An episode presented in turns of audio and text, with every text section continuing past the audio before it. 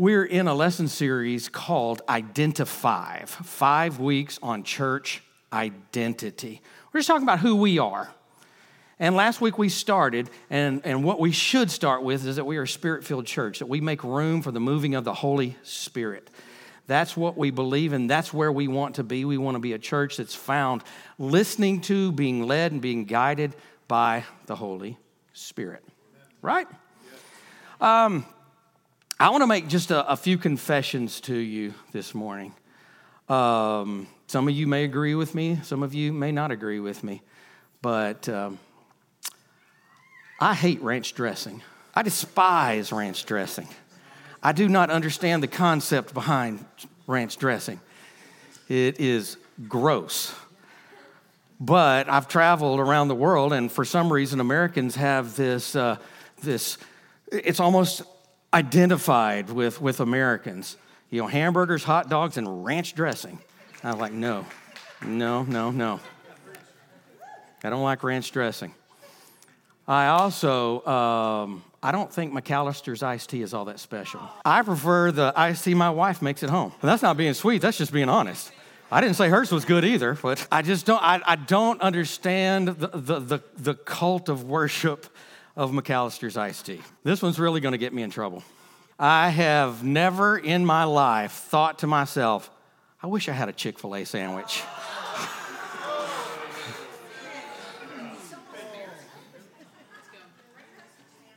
Nothing wrong with Chick fil A sandwich. I know it's Jesus chicken, but you know, it's. I, I once again, I just, I, I just don't understand waiting in a line that wraps around the block three times that calls, if you're driving up Broadway anytime between nine in the morning and nine at night, it's so packed you can't, you gotta move over. It's just me. But see, here's the, here's the thing is that some of you disagree with me, and that's okay. You know why? Because us being different is what makes us strong. It's not all about everybody seeing everything exactly the same or being exactly the same. That's kind of boring, isn't it? So we see things from, from different perspectives because we've experienced different things in our lives. We've grown up in different ways. We've grown up in different parts of the country. We've grown up in, in, in, in different from different racial backgrounds. We see things differently, we experience things differently. But when we bring the purity of who we are together, that makes us strong. So I'm going to be in Acts chapter 2 this morning. If you want to uh, turn on over there, if you've got your Bible, if you don't have a Bible, that's okay. It's going to be right up here on the screen for you. And I know uh, we were talking about being a spirit filled church last week, and I didn't use Acts chapter 2. I, I resisted that temptation. But we're going to talk about being a culturally diverse church this morning, and we're going right to Acts chapter 2. And let's go ahead and just start in the first verse. In Acts chapter 2, verse 1, it says, When the day of Pentecost arrived, they were all together in one place. And suddenly there came from heaven a sound like a mighty rushing wind, and it filled the entire house where they were sitting.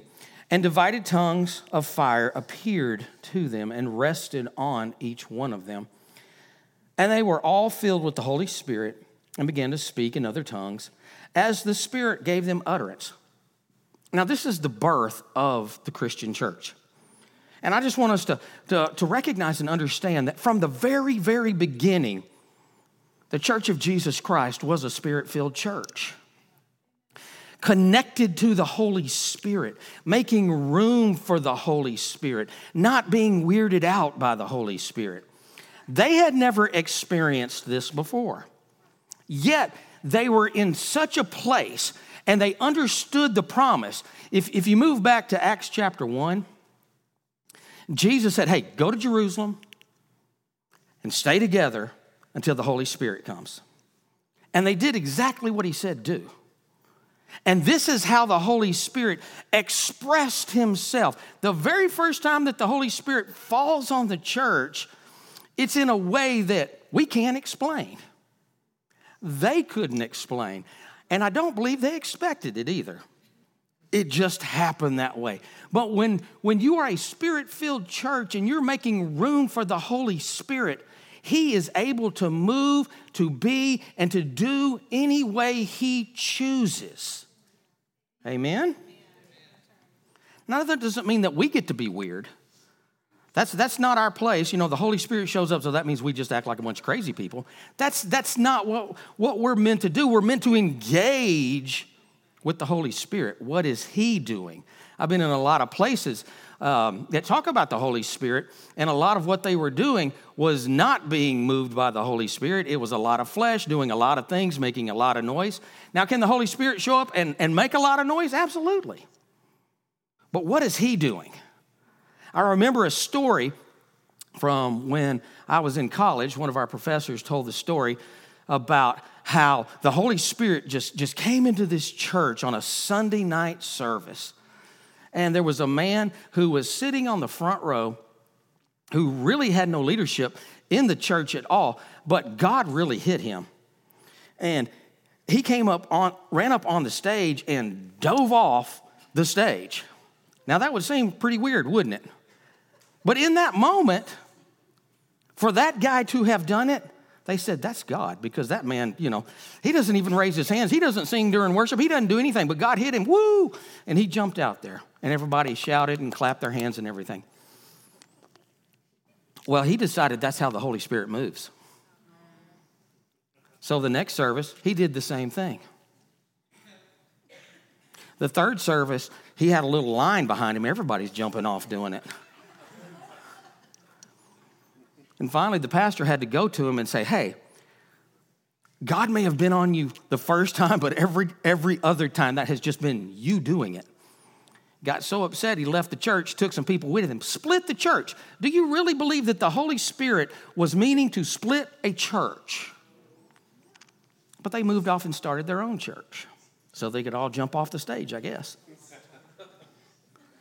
But from the very beginning, the church of Jesus Christ was a spirit filled church. Room was made for the Holy Spirit to move. And you really want to talk about the, the moving of the Holy Spirit. Let, us let, just, let's just stop for a minute. Let me give you a, a little, a little history lessons, okay? Um, God has a plan. Do you believe God has a plan? He has a plan from the beginning to the end. We get involved in it sometimes but God has a plan. And his plan is not going to, to, to fail. His plan will happen. And I, I love the fact here, we're talking about the day of Pentecost. But if you, if you, if you move back, you know, 50 days, it was Passover. And during the same week of Passover, the, the Jews celebrate the, the festival of first fruit. Now, God had set all of this up way back when the Jews were first coming out of slavery in Egypt. God said, celebrate the Passover. The Passover was when you took a lamb, you sacrificed the lamb, you took the blood, you applied the blood over your doorpost because the blood said you were to be saved. You got that? During that same week, there was the festival of first fruit where they, they, they celebrated the, the, the first things being given to God.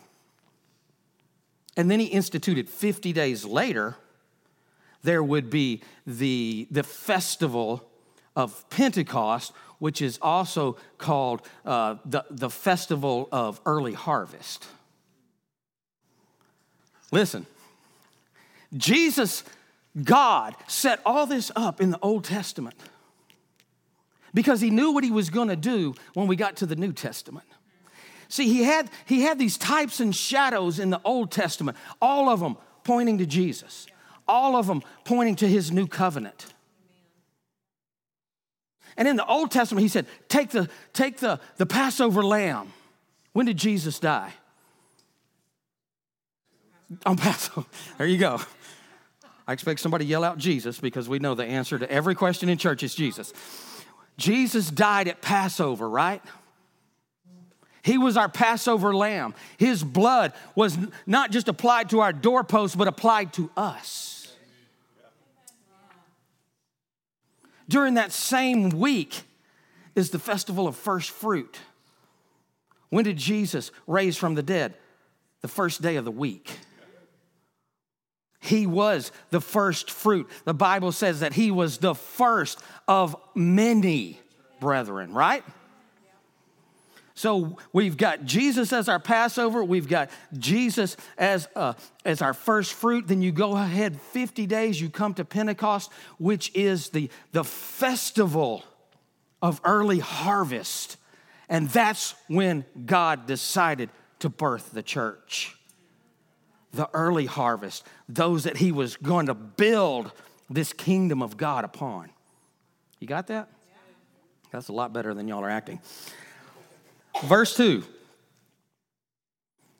Now there were dwelling in Jerusalem Jews, devout men from every nation under heaven. Now, once again, this is during a festival time, right? So there are people coming from all over, devout men from all over coming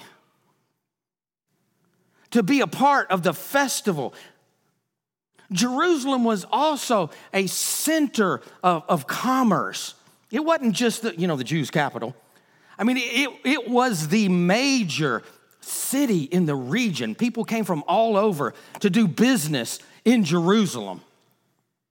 But God chose to birth the church at the very time when there would be the most amount of people in the city to go along with his plan. And there were these devout men, it says. So, this is the second thing I want to show you is that God's heart has always been for all nations. Does it say that devout men were from every nation under heaven? Now, that word nation, the Greek word there is ethnos. It's where we get the word ethnicity from.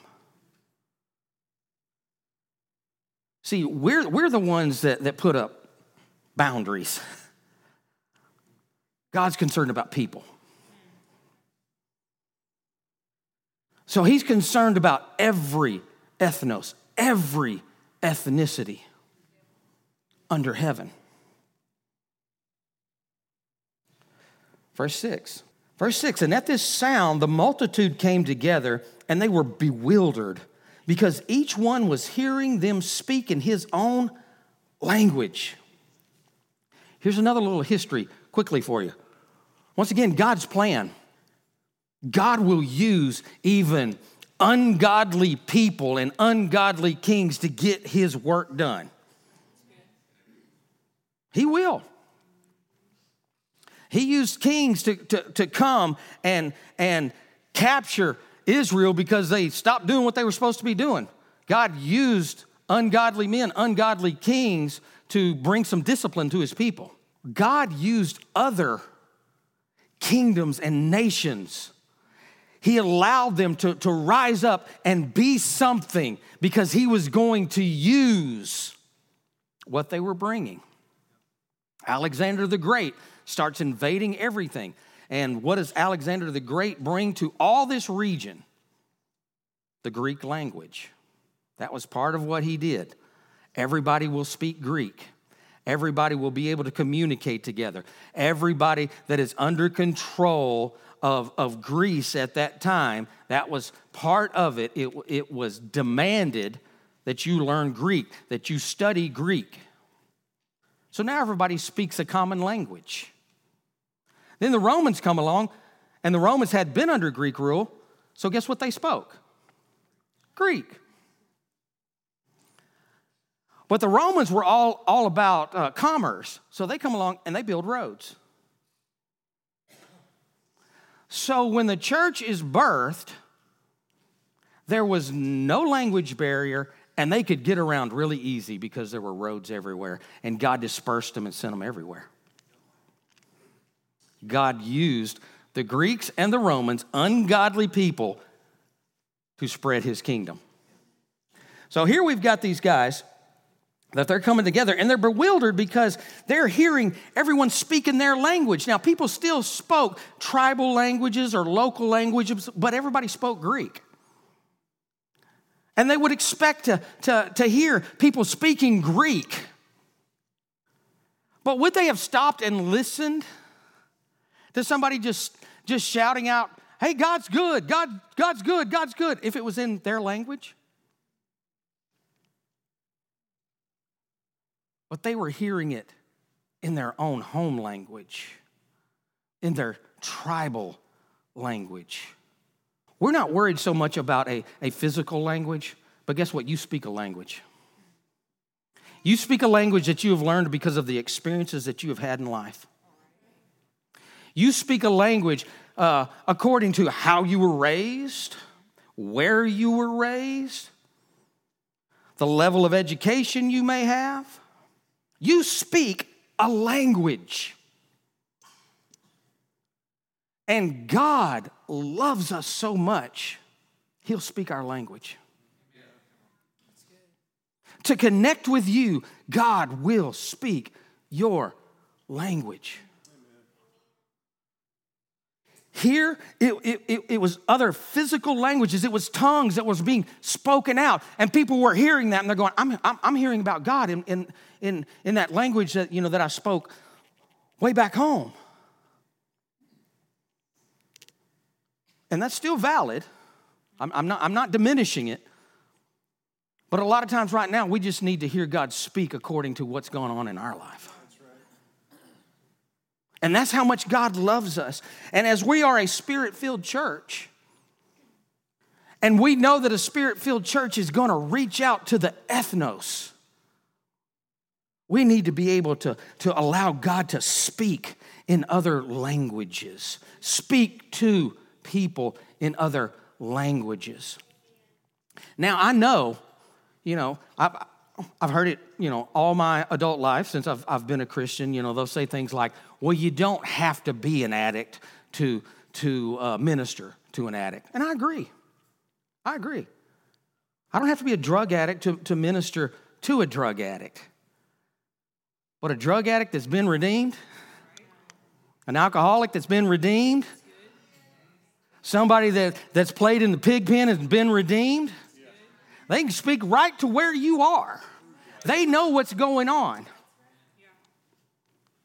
And that's God speaking that language to you. I hear them speaking in my language. Someone would only understand who's been through what I've been through. Verse 7. And they were amazed and astonished, saying, Are not all these who are speaking Galileans? And how is it that we hear each one in our own native language? You see, it's only through the Holy Spirit that we're going to be able to speak to different races, generations, subcultures, genders, experiences. A lot of times, we just want to be with people that are just like us because I'm comfortable. I'm more comfortable with people that are just like me, that agree with me, that, that are not going to cause any problems with me.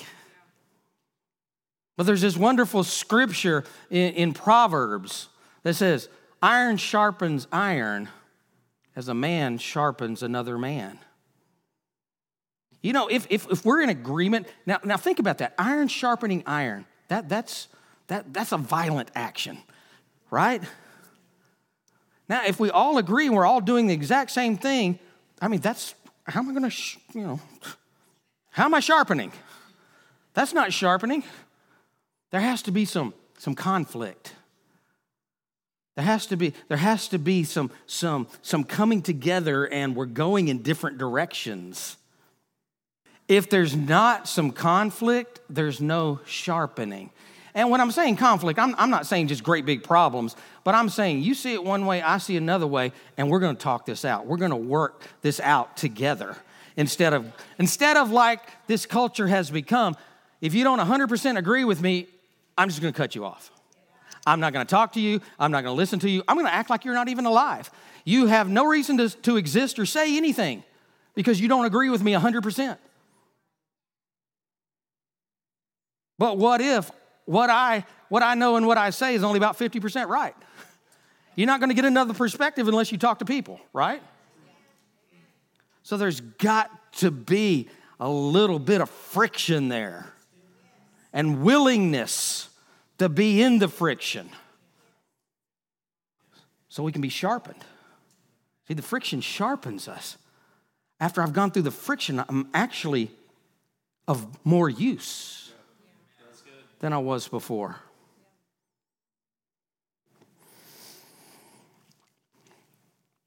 Verse 9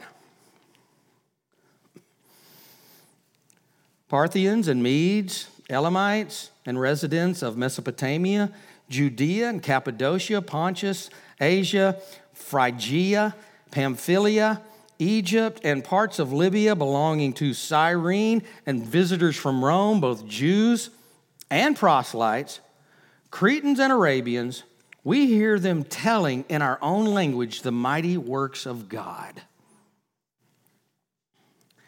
It is very important that we are able to talk about God without Christianese. Now, we all know what we're talking about, right? But if we're really reaching out to people that don't know Jesus, which is what Christians are supposed to be about, right?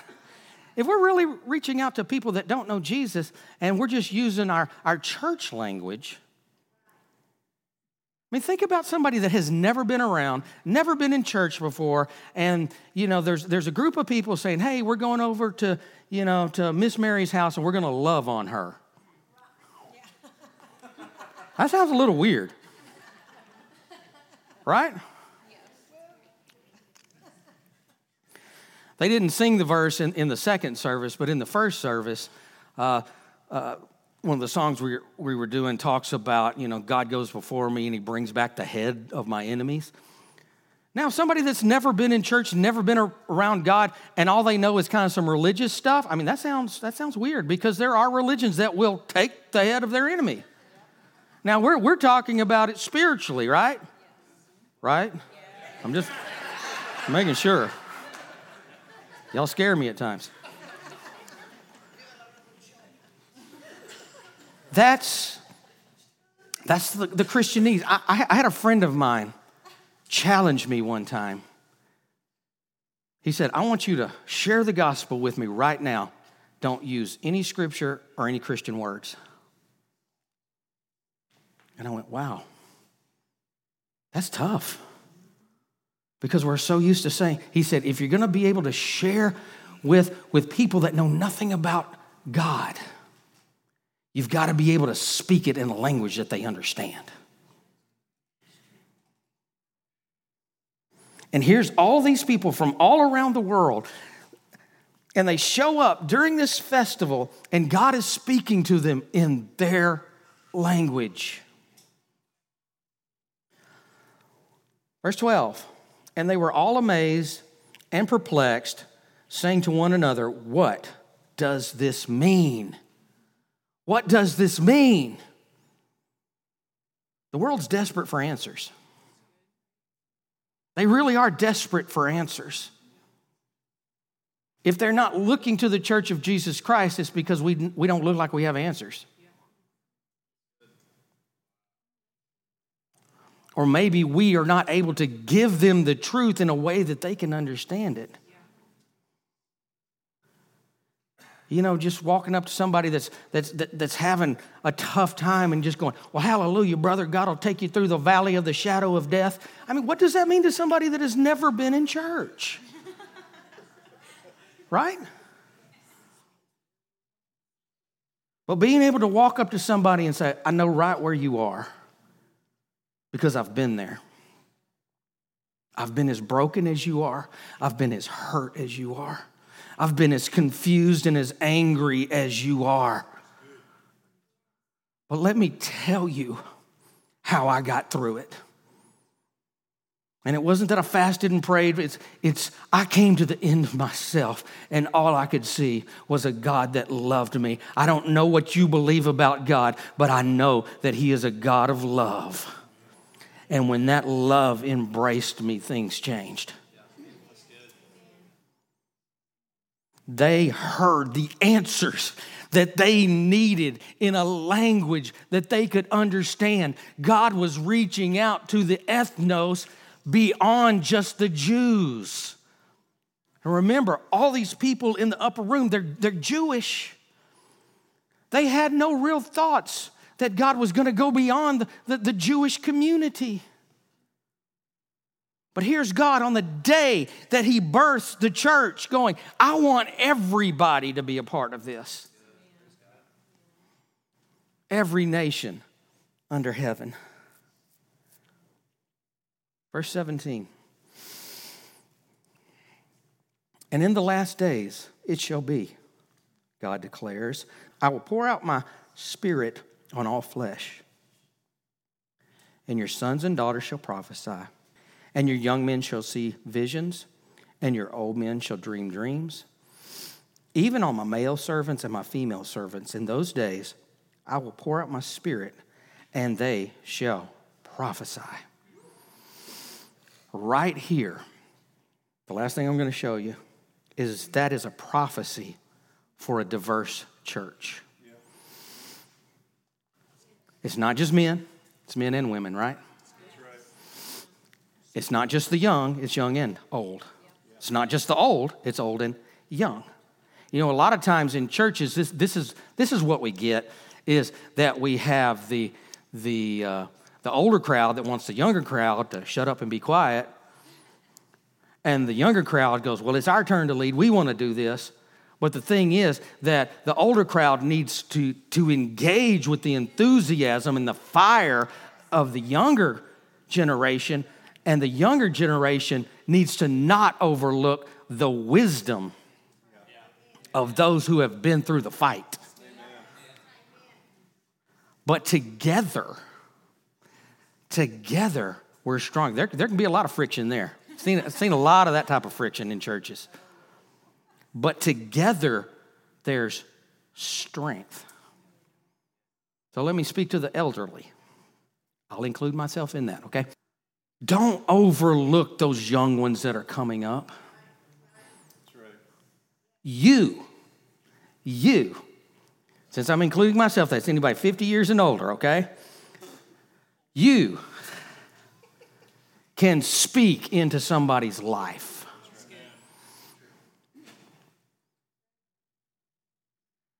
And young ones, when one of these, these more mature warriors come up to you, don't look at them like they're weird. Allow them to speak into you. Receive. And together, we're stronger. See, this, this is part of multicultural that we don't talk a lot about. When we talk about multicultural, you know, you guys know I can get on my soapbox and we're just going to talk about race and racism and all that type of stuff. But I really want you to understand that when we're talking multicultural, there is a difference between the, you know, the, the, generations that have gone before us and the generations that are coming after us. That is culture. And the culture is not just don't eat donuts in the sanctuary, that's God's holy place. That's not what I'm talking about. Okay? But when that, when that mature generation begins to recognize I'm in that place of sowing into this, this, this young generation. And you begin to speak life into them. And you begin to pray for them. How often do we pray for our youth group? Don't even raise your hand. Don't even raise your hand. I don't embarrass anybody.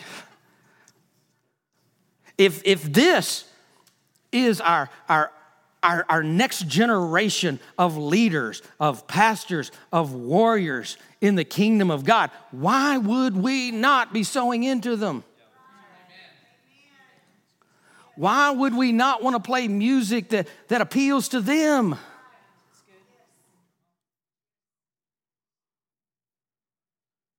And we don't have to throw the baby out with the bathwater. Look, I, I, I don't like Southern gospel music. I know there are people that do. If you like Southern gospel music, we'll, we'll have a singing up here on a Saturday night, and Pastor Sam will lead it. But I'll sow into that next generation. and then speak life into them, pray over them. And young people, receive it. Receive it with honor.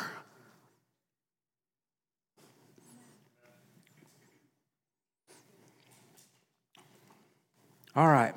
So, the message of Pentecost really is that a spirit filled church will be culturally diverse. And verse 41 of Acts chapter 2 tells us the result of being a spirit filled church that is ministering into cultures. It says, So those who received the word were baptized, and there were added that day about 3,000 souls. God started that church, the first Christian church, the church of the upper room in Jerusalem, with about 140 people.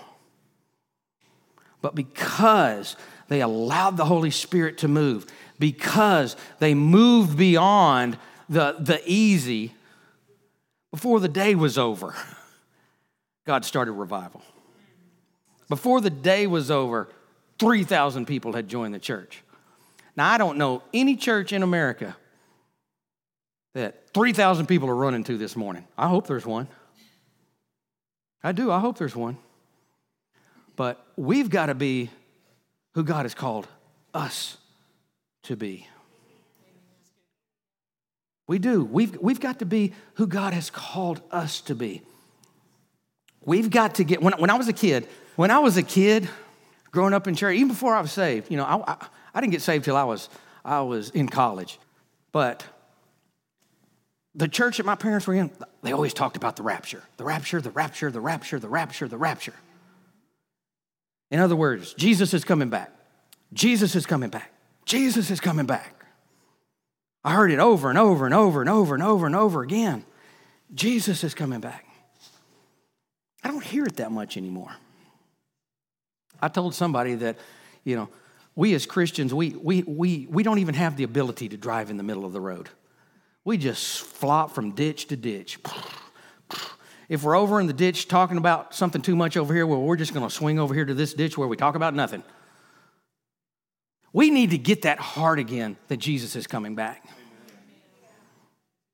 You know, the last thing that Jesus said in the Bible the last thing that Jesus said at the end of Revelation is, I'm coming quickly. I'm coming quickly. And I know we sit there and we think, well, that was 2,000 something years ago. He didn't do it quickly. Well, in the whole scheme of time, it really is quick. He's coming back. But what do we need to do? Revelation chapter 19 says that the bride makes herself ready. The bride makes herself ready. Is the bride making herself ready? That's not just, you know, putting on makeup. I'll tell you one thing. June 23rd, 1990, my bride made herself ready. And I'm standing on stage, and that back door flies open, and there she is I mean, it was like doves were flying. There was music from heaven. You know, there was a, obviously a, a, fog machine. It, it, it was just, ah. Oh. The bride had made herself ready. The bride was irresistible to the groom. Are we being irresistible to the groom? Are we making ourselves ready? As Christians, are we making ourselves ready? As, as a church, are we making ourselves ready?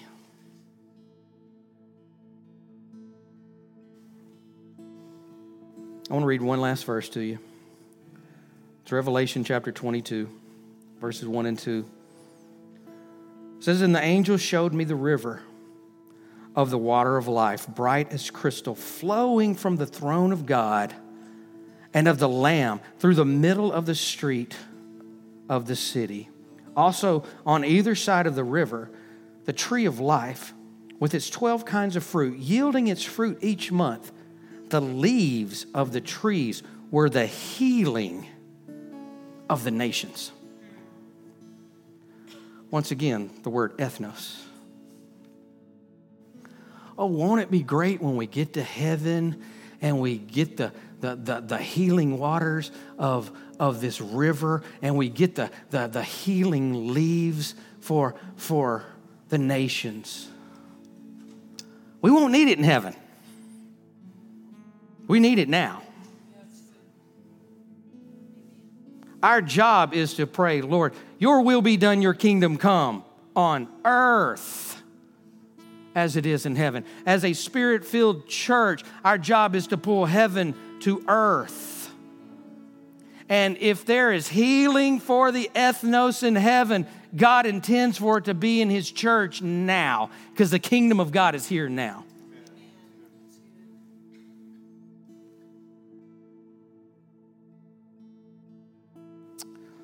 I'm a product of the 1980s. that was my high school years, my formidable years. And I'm absolutely convinced that the greatest band of all time is U2.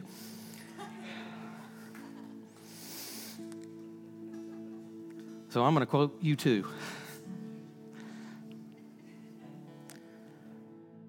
says, I believe in the kingdom come when the colors all bleed into one you broke the bonds and you loosed the chains. You carried the cross of my shame. You know I believe it, but I still haven't found what I'm looking for.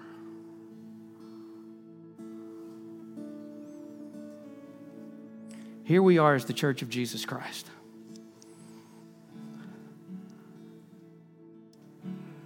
I know God wants to do amazing things through his body not just New Covenant, but every church that He has instituted and He has planted.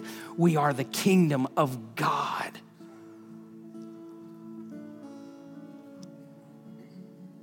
But I'm still looking for it.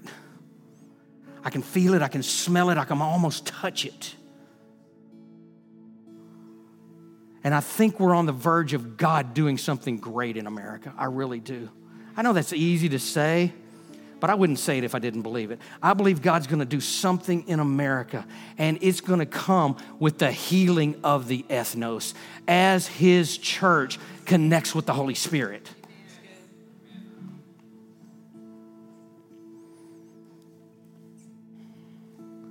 So I want you to do something with me, if you don't mind. We're going to take communion in just a second. If you feel comfortable, if you don't, it's okay we just take the hand of the person next to you or somebody close to you or put a, put a, put a hand on a shoulder. You know, I'm, sometimes guys don't want to hold each other's hands. It's okay. Just put a hand on somebody's shoulder. Just do something like that. Is that okay?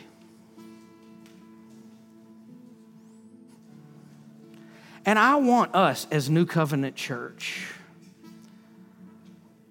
if you're here and you're, and you're not a member of New Covenant Church, you're not a part of New Covenant Church, that's okay. You can still pray with us. Because when we pray, we pray for the kingdom. I'm not asking God just to bless New Covenant Church. What a selfish prayer that would be.